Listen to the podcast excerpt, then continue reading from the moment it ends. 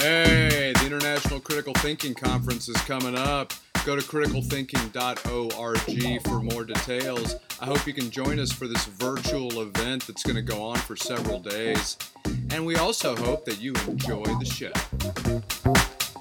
Welcome to Critical Thinking for Everyone!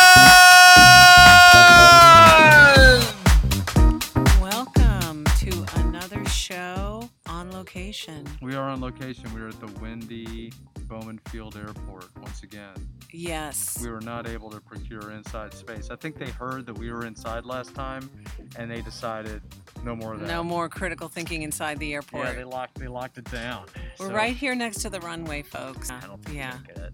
No. Yeah, maybe another time. Well, we are here, and it is an election year. Yeah. In case you, it case is, you uh, didn't know. Yeah, yeah. In case you're listening to this in some year that's not an election. And year. a pandemic year. Uh huh. Uh huh. A lot going on this year. A lot of protests this year. a lot going on. Yeah. So, a topic that's pretty salient Uh huh. is Okay. how do we interact with people who disagree, who have different, different points of view than we do? How, how can we do that in a in a in a productive, critical thinking centric way? It seems like we talk about this on the regular. I, you really you think we do? I think we do, don't we? Well, for those of you just tuning in for the first time, This is critical thinking for everyone. yes, and I Yeah. am Patty Payette. She is Patty Payette. Yes. Yeah. Oh yeah, and I'm Brian Barnes. Yes. I guess that's the other part you want. And we've been talking about critical thinking in people's minds for uh, a lot of episodes. How many episodes? 120 something. 120 some episodes Yep. here on forwardradio.org. Yep, yep. And we're on SoundCloud. And Yep. uh, you are listening, of course, to Forward Radio 106.5 FM WFMP LP, Louisville, Kentucky. And as you mentioned, find more at forwardradio.org .org. and SoundCloud. Yeah, for, for our back episodes. yeah, for sure. We have talked about we have talked about how to interact people who dis, who disagree with you, how to interact with them. Yeah. Um, but I don't we have never really talked about it with this particular lens. Oh yeah. Well, okay. Are you suggesting that there is more than one way to think about something, even when we're doing critical thinking? Because it seems like that's what we're always going for, right? Is that this is the critical thinking way to do it, as opposed to the not critical thinking way. Last week we even talked about critical versus like non-critical or didactic ways. So are you saying that in critical thinking there might be more than one way to address the same topic? Yes. Ah. Yes. It, ma- it makes it sound Yes. impossible that anyone would ever learn anything about this. I mean, it just seems like it's Such a heavy lift. it's huge. It's so it's so big. It is big, but the good news is that there are experts who can help us. Experts like Experts the, the Foundation like for Critical Thinking. Foundation for Critical Thinking for sure. I two A. That's your Yeah, that's your ideas to action. So there's lots of stuff out there. But I stumbled upon an article, which you know me. This is my thing I do on the regular. I You do, stumble. you stumble. I stumble on articles constantly. Yeah, it's amazing. And I, my my critical thinking ears perk up. And I say, Patty, perhaps you should change your intellectual footwear. and you say, rubbish. The stumbling Stumbling is, is, part of my process. Yes, Yeah, exactly. The yeah. stumbling is It's very brave. percolation. Very brave. Percolation. Yeah, gotcha. So this article, can we talk about this article? There's actually two articles today. Two stumbles in a week. hmm Oh, that sounds. Well, powerful. they're linked, embedded. One was embedded in the other. Okay. Okay. There's a joke in there somewhere. if you if you think of it, feel free to send All it right. to uh, Critical Thinking for Everyone on Facebook. We are looking for more joke contributions. Especially Brian. Well, well, yeah, I am. I mean, we had a small joke renaissance just Earlier this recently summer. Yeah. ago, and I think that it was nice. I I wasn't able to muster the intellectual energy, frankly, to continue it on my own, but I am certainly open. It seems like occasionally our dear listeners make themselves known.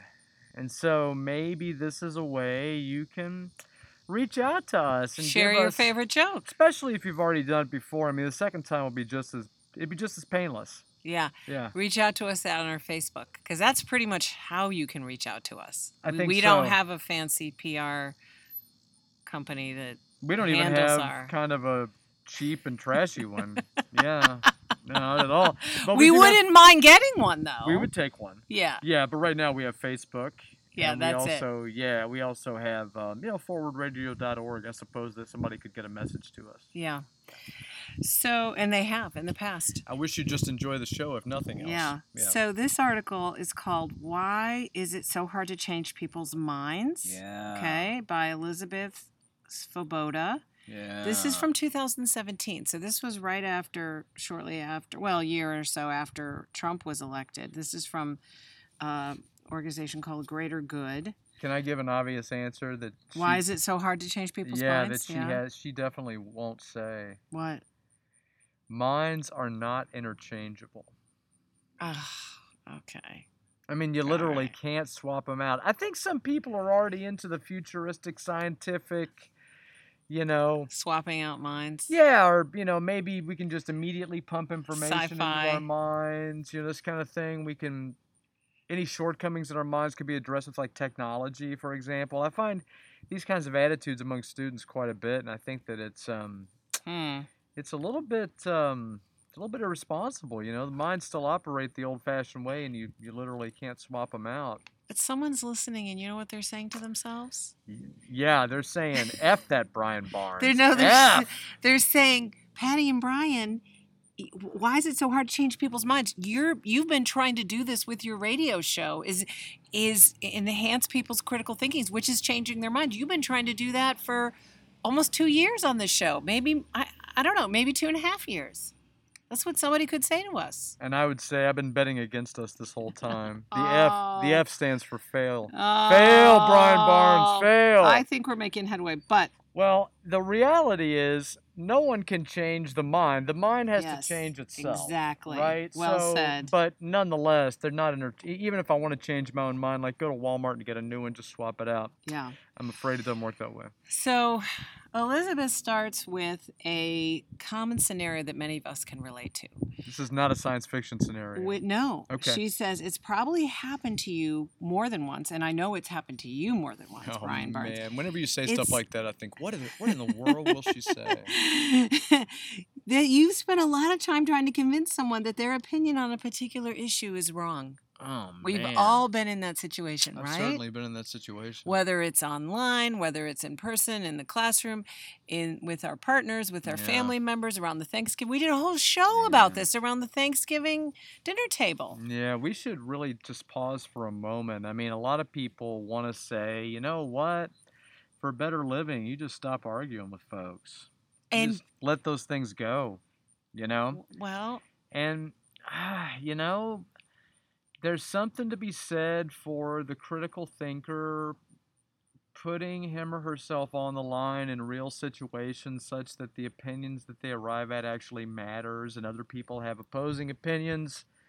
And we all test it in the sort of um, realm of logic and evidence and and see how it goes. And i think that that's a useful thing and i don't think even if that's just the realm of logic and evidence around the thanksgiving table i mean the point is you're appealing to someone and trying to shape these skills and you use these skills on your own mind as well as other minds i think it's valuable work and i think we ought not shy away from it just maybe we don't want to end up as a you know as a big jerk but uh, okay, well, here's the thing. doesn't frighten everyone Newsflash. big jerk Newsflash. Evidence and logic does not change do not they don't change people's minds. Come on Okay? come on Come on. didn't you listen to socrates Listen, we're anyone outside of philosophy classroom, this does not What? change their minds. what So okay, what do you let's, use a hammer Let's let's let let's let Elizabeth make her points here.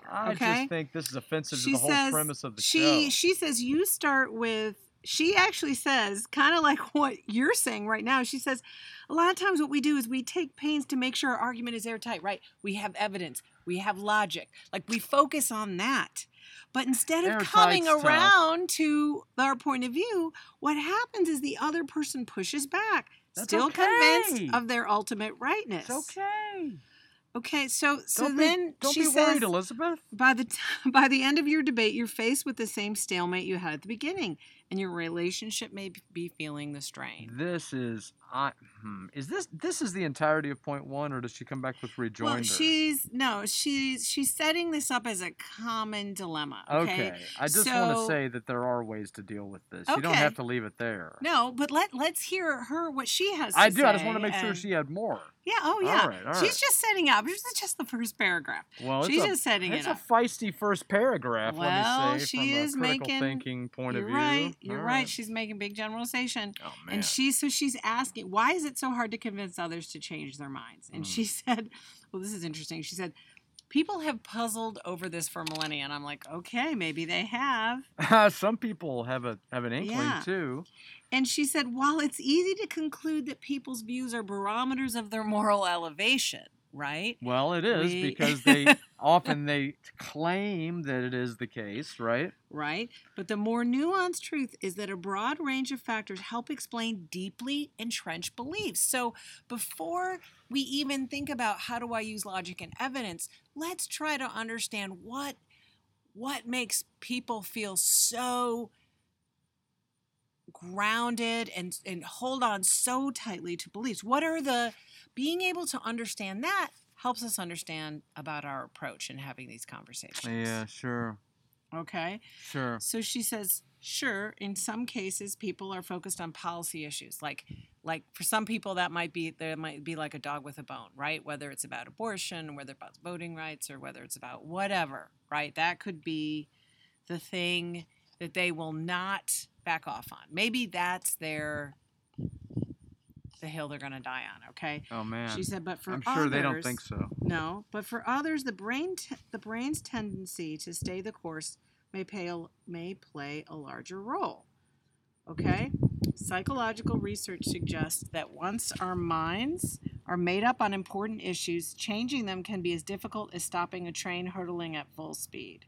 So, like once we've decided this is how I feel about Joe Biden, or this is how I feel about this policy issue that my city is trying to foist down my throat Yeah.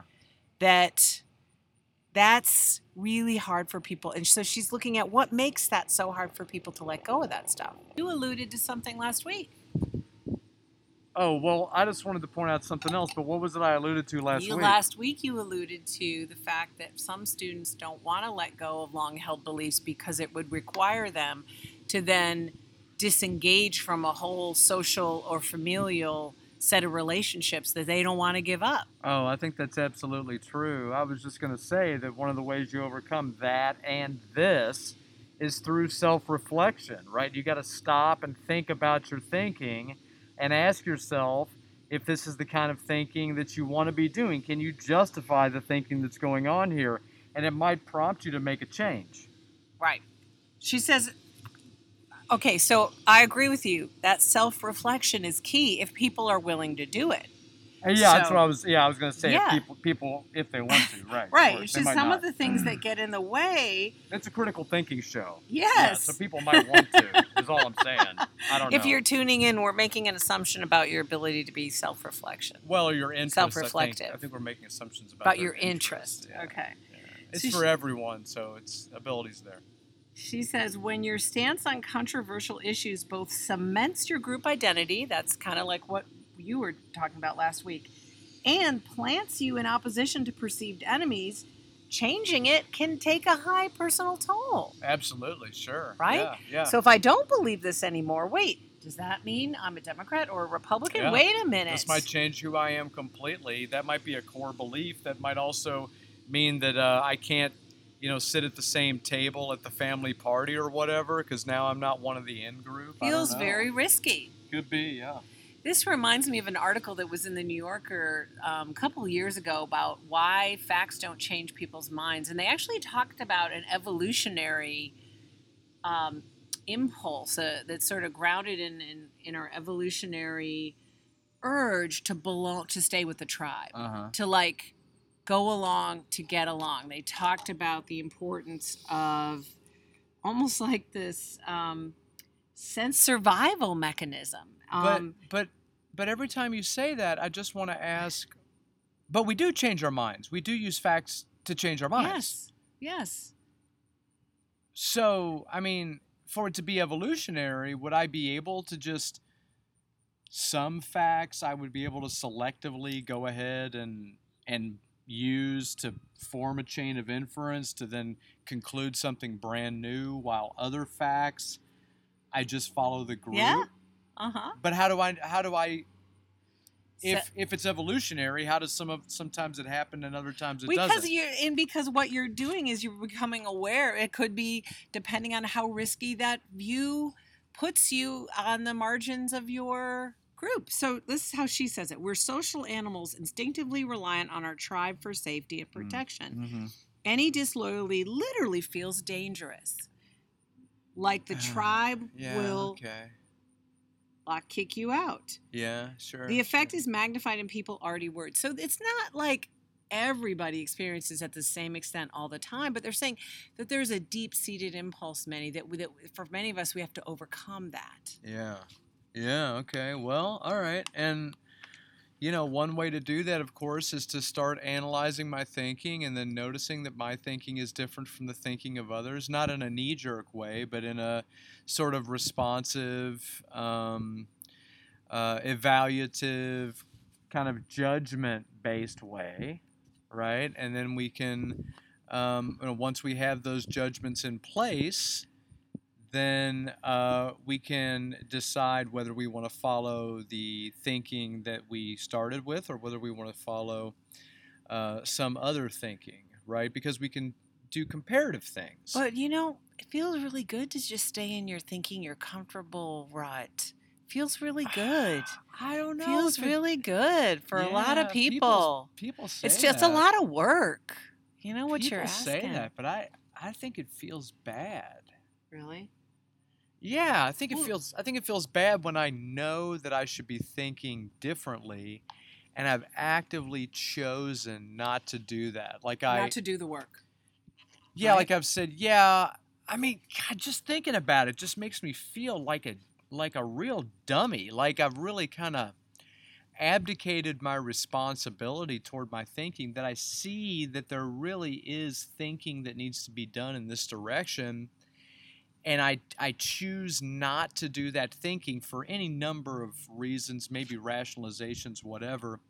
But then at the end of the day, I guess I don't feel like a dummy if I if I admit that. And so I, I suppose I feel comfortable with that because I admit that.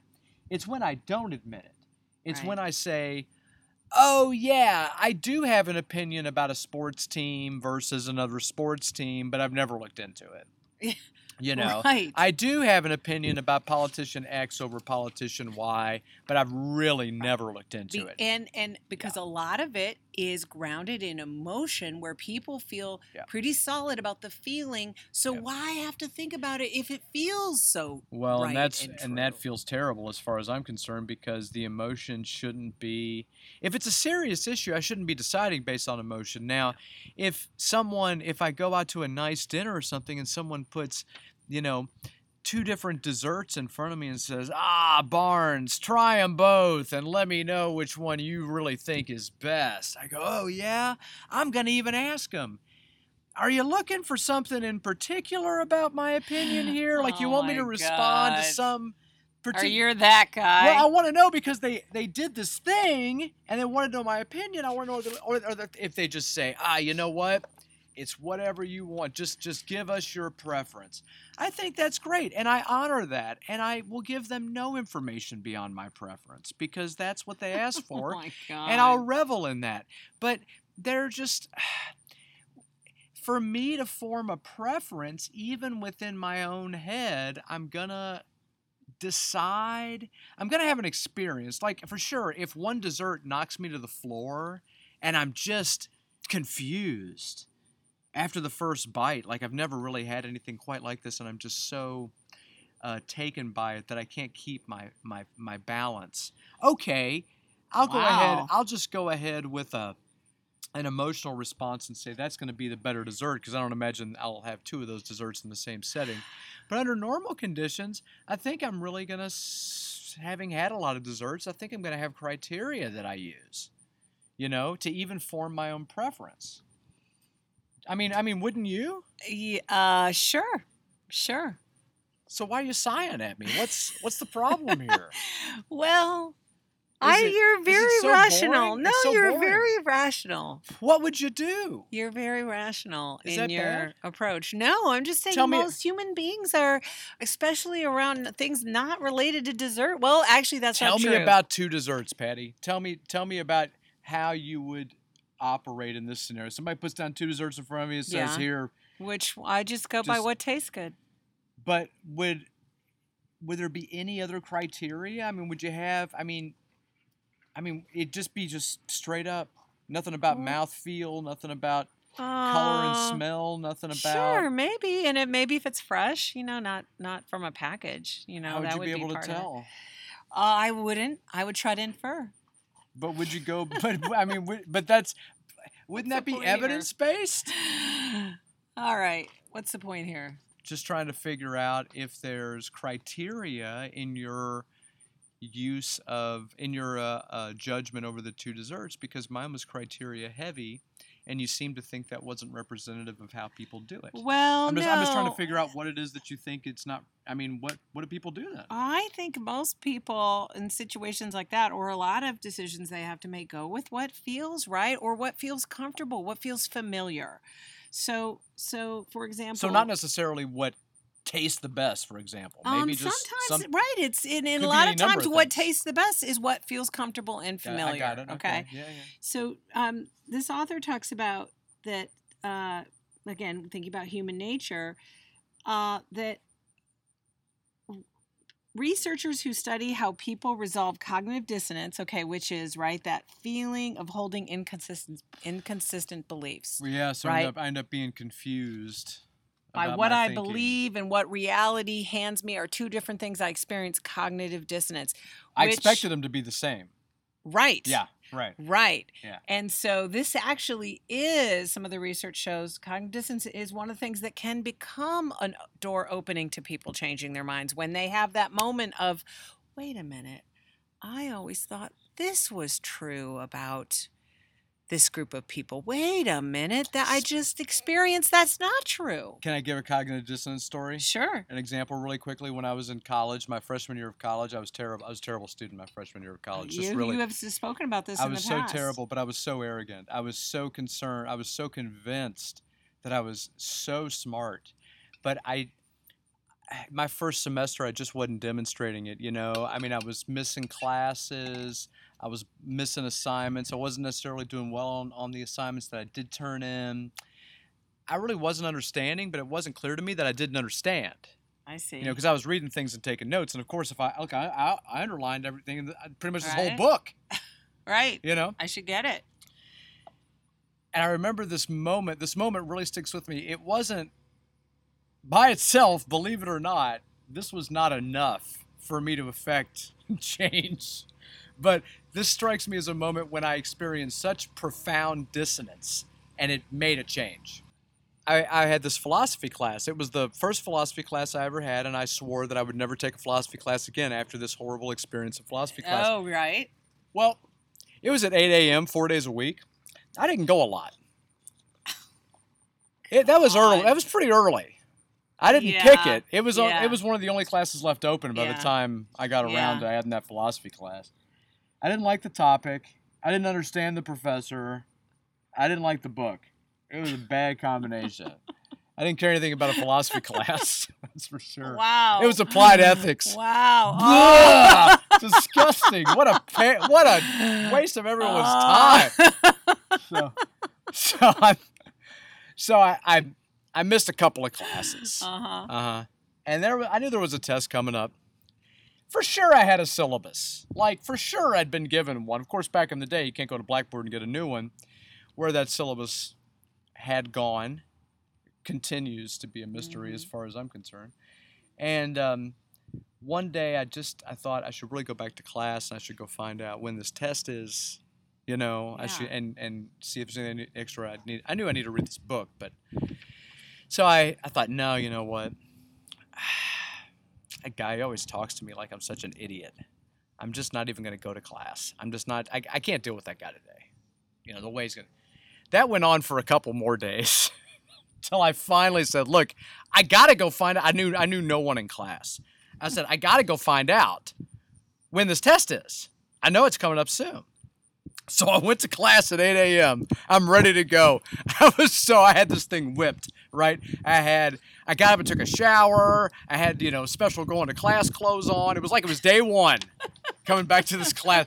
People probably didn't even remember me, right? But I'm I registered for this thing. I'm coming in, right? I rolled up. Classroom is empty. Empty. I went.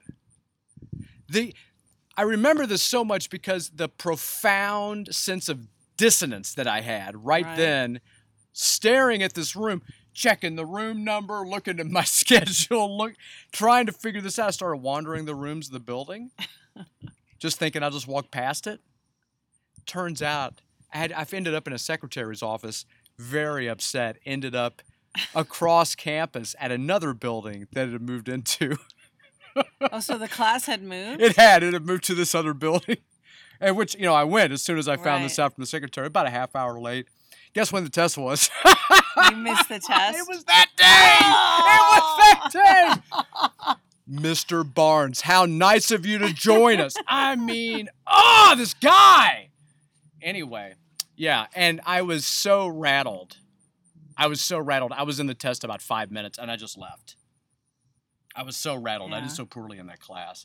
Um, the dissonance really got me. It did not lead, however, to profound change all on its own. Really? But I did. I did think about it a great deal. I felt like that was a huge error on my part.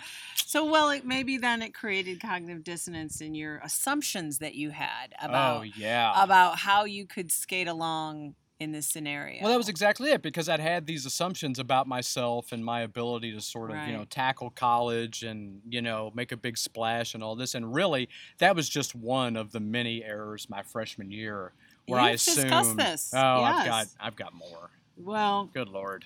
we um, We're probably running out of time, though. I'm sure that our sponsors, whoever they are, are totally disgusted with this use of time. they're having cognitive dissonance. That's right. uh, but we're worth it. So, so often it's when we have those moments of conflict between, again, what we believe and what actually happens that that pushes us sort of back on our heels to say, wait, well, really, what is true about my worldview? What is Yeah. true about this scenario? Yeah. So this author talks about that. Um, you know, most people would rather deny or downplay new uncomfortable information Yeah. than accommodate it.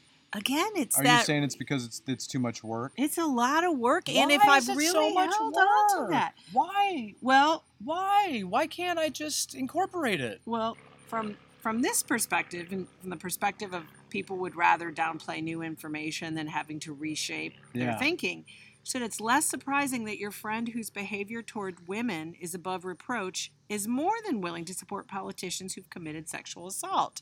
Right? So when we see that It seems like that would be a deal breaker, you know, Yeah, like you because the politician has to have some level of personal character, and there have to be some lines. I mean, assault would seem to cross I know an important yet, civil line. Yet we, I know there are people who who know Donald Trump maybe is guilty of these things, but still support him. No, that's true. That's true. I mean, I just I do find it I do find it remarkable, and they say, ah, but you re- you support people involved in Pizzagate scandal, and I say, ah, that's not real. That's not. I'm so sorry. Is, yeah. she said, um, Tell even- tell QAnon I said hi.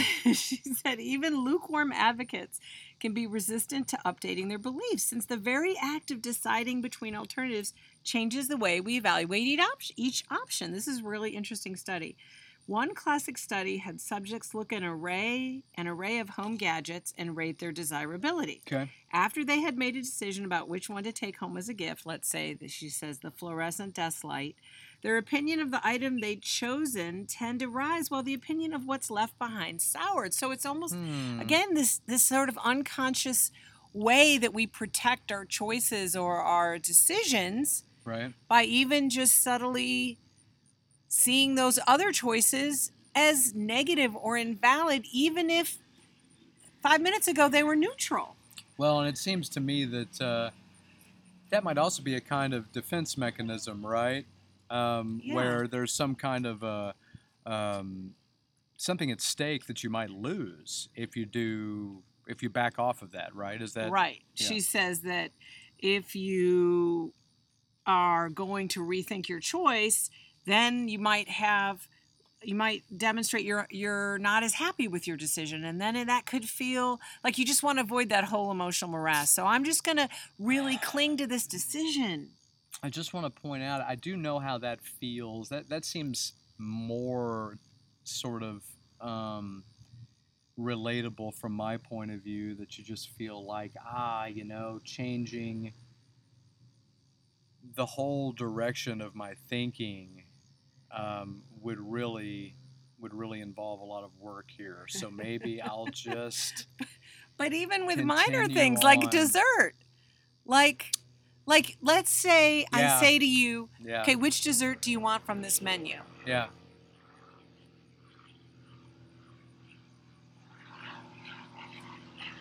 So glad they're doing a brisk business here. sure, it's somebody gets a dollar for every pass in front of our microphone. Go ahead. And I give you, I show you the desserts, and you you look through them for a few minutes, and you say, okay, I'm going to have the apple pie, and I Okay. say, okay, great, and then I leave, and you're really excited about having the apple pie, and I come back and I say, oh, I'm so sorry. We, we're out of apple pie, Mhm, and then you're like, "Oh man, you just you know that's you had you had your heart set on that, and now you have to rethink I do which rem- one I do remember one. that. I do remember having those kinds of feelings about things like food, and I just think, wow, I don't feel like that now. I have such An attachment. yeah, I do very much try to cultivate um, a sense of being detached from things like that, and that's not necessarily a critical thinking um, idea on my part, but it is it is uh, helpful, I think, from a critical thinking point of view, because then I I literally don't care. like if they come back and they say, you know what, we lost all of our desserts, be like, oh wow, okay, well I'll just take the check. I would okay. not. I would not feel that way. You would not feel that way. No, I would be like, really? I had my heart set on a dessert. Wow. Yeah, that's amazing. Again, I, I I remember I remember having been very invested before in the past in that. And now you're more evolved than me. Well, I don't know. I don't know. I don't. I don't want to put it like that. I just find it very different because I think a lot of people are.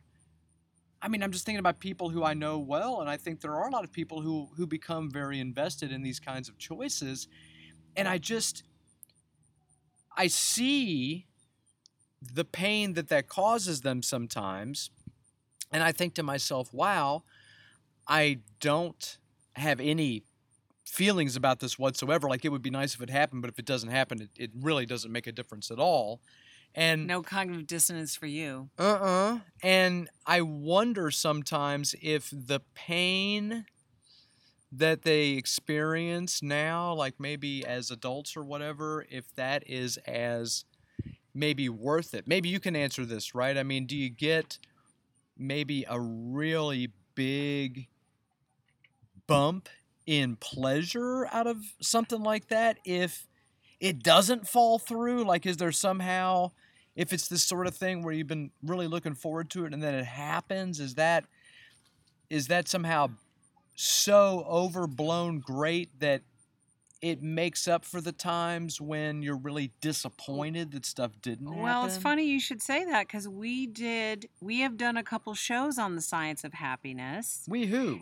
You and I. Oh, we'll have to go back check check SoundCloud. Uh, we did one on Happy Money. You all can search on their SoundCloud if you're interested. Really Mhm. interesting research. And one of the things that they say is the anticipation yeah. of the dessert. Like the me sitting there going, looking at you, going, "Oh my gosh, they're bringing out a delicious apple pie." Like I'm savoring the thought of eating. Like that, the anticipation builds it up. Whereas if they had just set this ap- apple pie in front of me, yeah. I'd be like, oh, oh, okay, an apple pie, great. Okay. But I've invested emotionally in that apple pie, Huh. and it's gonna, it's gonna land the. I'm gonna, I'm gonna stick this meal, this landing of this meal with this great dessert. And if it's not there, it's sort of like, you know, I'm okay. It's I might be upset for a few minutes, and then I move on.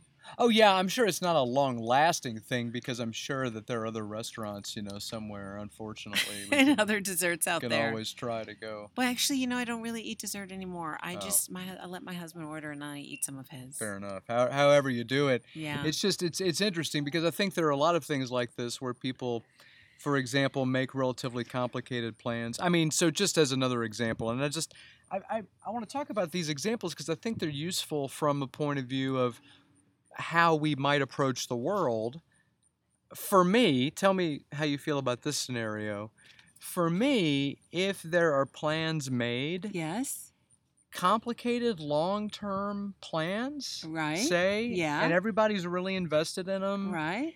and we've, you know, got stuff ahead of time, and everything's really lined up, right? We got a got a whole, Like a whole weekend planned around something. oh, even or even longer, right? There's an agenda, etc., whatever. Yeah. If if we've got all that to going and it doesn't work out, Yeah. like at the last minute it falls through, or things get canceled, or Right. whatever. I it doesn't bother me. I don't adjustments will be made and it bothers me. It bothers me that it bothers others. Really. Like I feel disappointed Because, because the I see other people is, are is very really disappointed.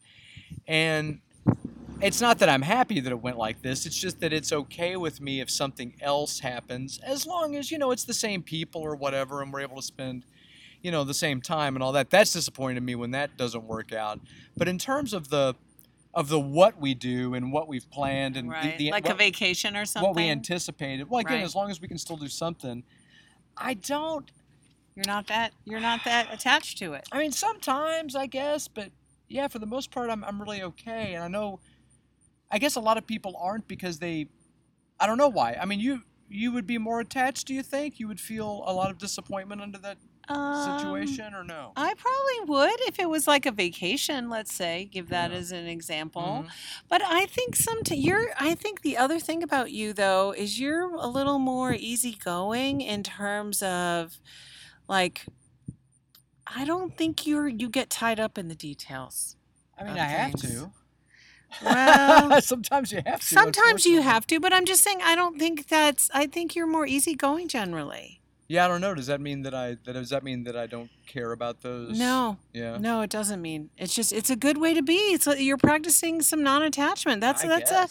I but human beings like our natural state is to want what we want when we want it it's Is sort of an natural ego i think is there's an egocentric sense of for many of us of um thinking things and and things coming together or desserts or things you purchase are going to make you happy Yeah, but those. I mean, it's not really those things, right? It's no the, it isn't it is not really those things It's the. It's the, it's the getting the uh, or the acquiring them or the getting them the desiring them and then when you get it you just want something else I don't know about just. well man anyway pretty cynical there. i know well I thought I was the cynical. What are you doing? well you kind of are uh-huh. you kind of are All right. a couple other things before we talk about what you can do to be more open to other points of view and to have people be more open to your points of view Okay. okay All right. So one of the things you need to to remember, and this is uh, this is back what uh, uh, Elizabeth, this author, her her name again is Elizabeth Svoboda. Okay. She says if doubt prompts people to double down rather than reflect, which she said that is a another flaw in our human programming. Okay. Okay. Does that mean it's futile to start a dialogue with those you dis- disagree with? Okay, good question. Mm, is a good Typical question. debates, as you've probably discovered, aren't all that effective. And if you start with the explicit goal of changing someone's mind, yeah. you're likely to get the opposite result. But if you are more focused on trying to share your point of view and hear their point of view just for the goal of let me let's let me hear what you have to say and I want to share what I have to say Yeah. without the underlying intent to change their mind Uh huh. ironically you're more likely to have an influence on their thinking. Oh man, I don't know. I mean, that's I understand that's what she says. I'm I'm I'm concerned about how we arrive at the idea that you're more likely. Well, she said it's easier said than done. So she, one of the things she says is try starting from the assumption that you won't change the other person's view, but it's a kind of a balancing act. Like you want to share your point of view, you want to hear them, Yeah. but you don't want to overly focus on getting them to agree with you. Uh-huh. So she said, you can strive to understand your conversational partner in ways that go beyond their views on controversial issues. So maybe you talk to them about their early years, or you Uh-huh. ask them about their biggest personal challenge. And their answers may give you unexpected insight into why they behave as they do. So you don't oh, you don't focus on this person as a point of You view, know- but as a person. You know what I'm going to say, right? what? You, did, any you idea, any say? idea what? No, what are you gonna say? That is the most sophistic approach to argumentation I have ever heard. Really? What a sly way. So, you know, if you're having trouble talking to him about the issue, get to know him as a person. Maybe you'll find some openings. Maybe you guys can talk about golf, and then once you once you're fr- once you're you sort of manipulate about them. it, sounds completely manipulative. I mean, I'm not saying it doesn't work because sophistry is pretty effective, but I am saying that what I was suggesting was, and I can see that she does not agree, which is fine, was that, you know, confidence in reason is a really important characteristic. We got to have confidence that the rational process and the evidence based process is, is worthwhile, or else critical thinking's out the window. Well, I hate to break it to you, Brian, but a lot of these scenarios, critical thinking already is out the window. We've already Ah. established that most people aren't like, let me Well, think that's what- critically about your point of view. Well, but Hmm. But uh, but my, I'm concerned that I'm supposed to be going to an event, right? I'm supposed to be giving people information to help them make the best decision about whatever. And maybe they've done some research on the on their own, and maybe they haven't. But I'm supposed to go and give them this best information or whatever. And it sounds like it sounds like there's another airplane. sounds. In case you're at home, if you haven't been counting, I had to take my shoes off to keep up with it. All right, so it seems like if I'm going to that that thing, I'm making an assumption that the evidence, if I'm being just really straightforward with my reasoning and with my Yeah, intentions, right? Let's say you're try- you're met me and you're trying to convince me. I'm just going to present the evidence and I'm just going to present the reasoning. And if the person rejects the evidence and the best reasoning that puts that together, Right. I can go back and try to reevaluate that. But I should not change anything about what I believe is the clearest and most precise and fairest representation of the information and most relevant presentation of the information in my attempt to get you to see the logic of what I'm doing. If I'm trying to go through and soft pedal it in some way and try to just, well, you know, I know you don't want to do this because you think that it sounds like it's a bad idea, but you remember those steaks that we had in Tahoe? Oh my gosh. Wasn't that a great night? And the wine. I really thought that you and I made a solid connection then. And I'm surprised that your thinking on this wouldn't be more in line with mine. Well, you that know, just seems trashy to me. Well, what do you think about this technique? Because if you don't try these techniques, you're going to pretty be pretty lonely at that cocktail party. Here's she's gonna- another she's approach. about to punch me. What do you Here's about this technique? approach. Okay, try this one. When touchy Ow! topics arise, try a non-confrontational approach, like asking open-ended questions like, How did you feel when you heard the U.S. pulled out of the Paris Climate Accord? Just just start with that question. How did you feel? How's that? That's not sophistic, is it? Well, if the so, sophistry is all about the motive. So if it is the case that I am trying to make myself look more approachable as a conversation partner By asking how I feel. by ask by approaching the conversation differently, That is 100% a sophistic What? technique. Really? Yeah, it's because I'm not letting the information or the logic speak for themselves.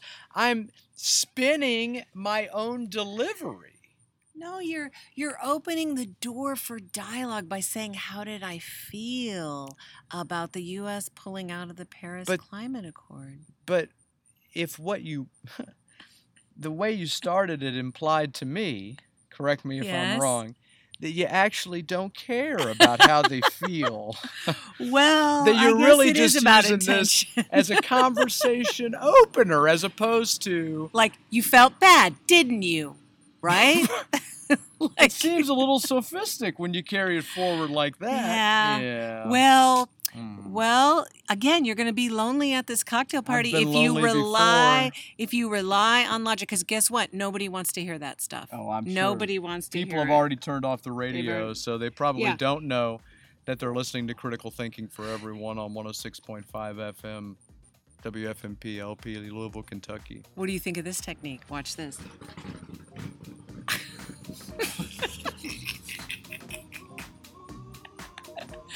I'm going to convince you why you should buy property next to an airport. That What do you think about airplanes? You like modern technology, don't you? Don't you like the idea of leaving this earth and coming back down on a different spot? Doesn't that sound How does that make you feel? How do you feel about airplanes? How do you feel? How do you feel about airplane noise lulling you to sleep at night? That Is that soothing? I love Is that soothing for you? What associations do you have with this drone of an airplane? I'm just curious in your childhood, does that bring back any happy memories? Mm. Okay, another technique she says share your own experience. Like someone, She's being serious. Go ahead. Someone groped me at work and no one believed me when I reported it. So Okay. having an abuser in a position of power. Frightens me. Don't bring that up at a cocktail party, though. I'm not sure. That was her suggestion for a cocktail party? okay. Well, yeah, I mean, I guess you I mean, I'm not trying to minimize anybody's, you know, terrible experiences. That just isn't the way. I mean, talk about shaping the situation. So, I mean, good lord.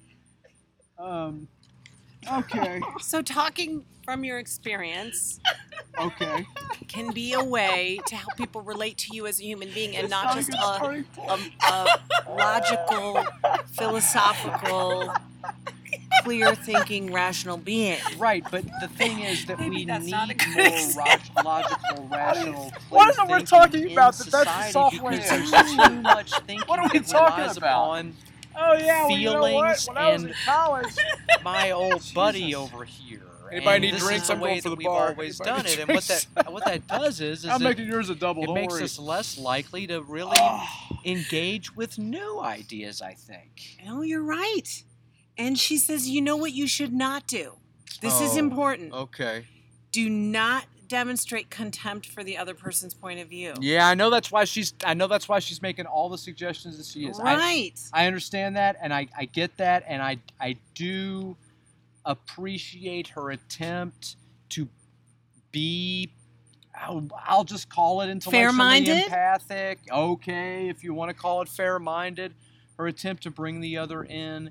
I get that. I I just think that opening the door for the other to come in can be done by opening the door and it can be done by digging the floor out from under them so they slide through the door. Well, you you have already talked about your history of doing that when I it know, I comes know, to what I'm, I know what I'm looking at. conversations. Yeah. sure. I mean, I just find, Yeah.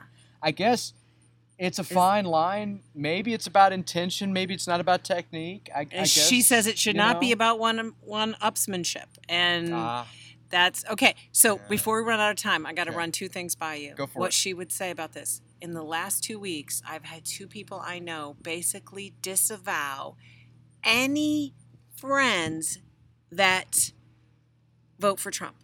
And like one person said to me, I well, I don't think I can be friends with this other person, this mutual friend anymore because they support Trump. And the other friend posted something on Facebook and said, basically, if you believe in Trump, you and I live in different universe. Unfriend me now. Here are the instructions. And posted the instructions on how to. I cannot be friends with you. Well, I've been seeing that now actually for years, frankly. I mean, that's not new. I, no, but it's just I something in the last couple of weeks. I've had a couple people I know Oh, really okay. express that. That's yeah, and. I think that that's. I mean, I think that political stuff is polarizing, and I think it's one of the reasons why people take it so seriously in terms of their friend groups. And I, I even though I suppose it's a little bit disappointing, I don't really find it surprising. Well, I I think in this difficult time as we head up to an election year, Yeah. asking someone, "Hey, tell me how you feel when we pulled out of the Paris Climate Accord," you could get a response that actually could be full of expletives. Well, and it actually could be incredibly informative also. I mean, I'm not saying that you don't get good information. I'm not saying that you don't probe into people's assumptions. I'm not saying that you don't learn things about the other point of view by doing by doing this by asking these kinds of questions. It's just that if we want to know these kinds of things, we ought to act, we ought to ask them we ought to ask questions if we're going to be as fair-minded as we can be. I think we ought to ask questions that are in line with our intent. And so, if our intention is to just gain general information about this person, and this is the way I open it up, well, so be it. If the if the if the intention is to get some very specific information, and I open it up this way in order to soften them up and to gain, um, you know, Like in- some emotional currency with them. yeah, or in order to gain some um, useful intelligence about other aspects of their lives that I can use to then uh, leverage my position. I mean, geez, those all of that, all of that's very coercive, and even if it's done on a very small scale, it's nonetheless manipulative and it's sophistic. And we can use our critical thinking tools for that work, but people ought to be called out when they do because it's um it's not uh, in the best use of the critical thinking. So this takes us back to the initial question of the article. Ooh, ooh. Is Which is is maybe why is it so hard to change people's minds? Maybe it's why? Why? What's your goal of trying to change someone's mind? I just want to give people the better, inf- the best information, and hopefully I've helped them think it through in a way if they've asked me to. But maybe I've presented it in a way where, you know, people who are interested in thinking through this topic could arrive at the information on their own. I mean, I don't know. I find uh, these days in education, people want you to be way more explicit than that. I just know that that was how we did it at Ye Old Hanover College, right? I mean, you just um, they lay it out there for you, and it's like, well, if you want to follow these intellectual breadcrumbs, you get something neat, kid. And if you don't, well, you don't have to graduate from this organization. You know, I mean, it go go do the, go do the work or yourself or or don't. And I tell you, a lot of people aren't interested in that. No. So, Well, it's been an interesting conversation. do we have to end on a down note? I guess we, we do. end on a positive note? Is there is there a positive note to be had? I'm not sure it's an up note, but I'll gladly tell you a story. Thanks for listening to the show, by the way, today. Every year, my buddy takes a week during the summer to relax at a cabin in the woods in Maine. One night, just after he had arrived, he's sitting in the cabin and he heard a knock at the door. He opened the door, didn't see anybody. I mean, it's out in the woods, right? But he looked down, and there, right at the threshold of the door, was this very small snail. It annoyed him a little bit to have his, um, you know, alone time uh, interrupted in this way. So he, he picked up the snail and he threw it as far as he could out in the woods. So went back and enjoyed his time at the cabin. Three years later, my buddy's back at this cabin for another retreat. Okay. There's a knock at the door. He opens the door. He doesn't see anything. But then he remembers. And he looks down. And there's that same snail. The snail says, What the hell was all that about? Maybe, maybe that one's for everyone. Maybe this one is more in line with what you're thinking about me right now.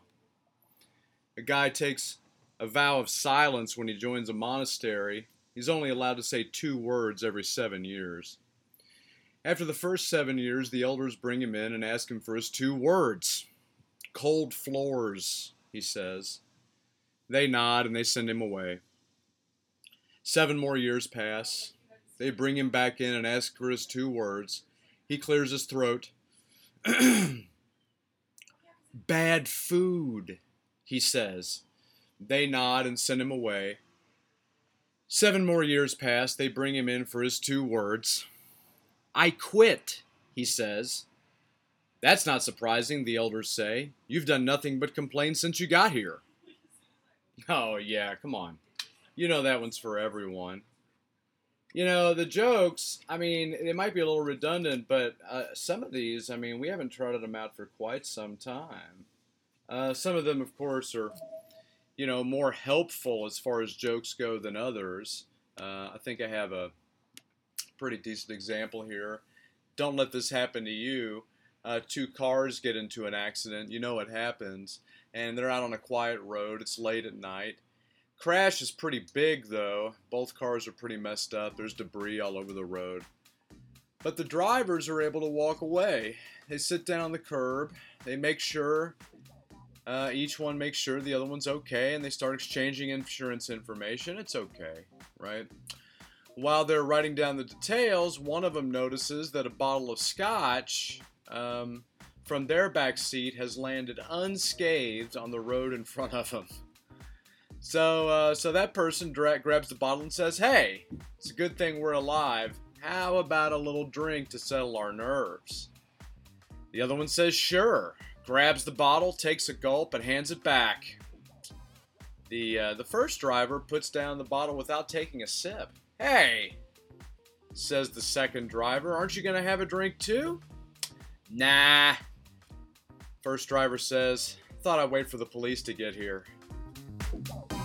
Timing, we're not saying it's not important. Critical thinking and other stuff, right?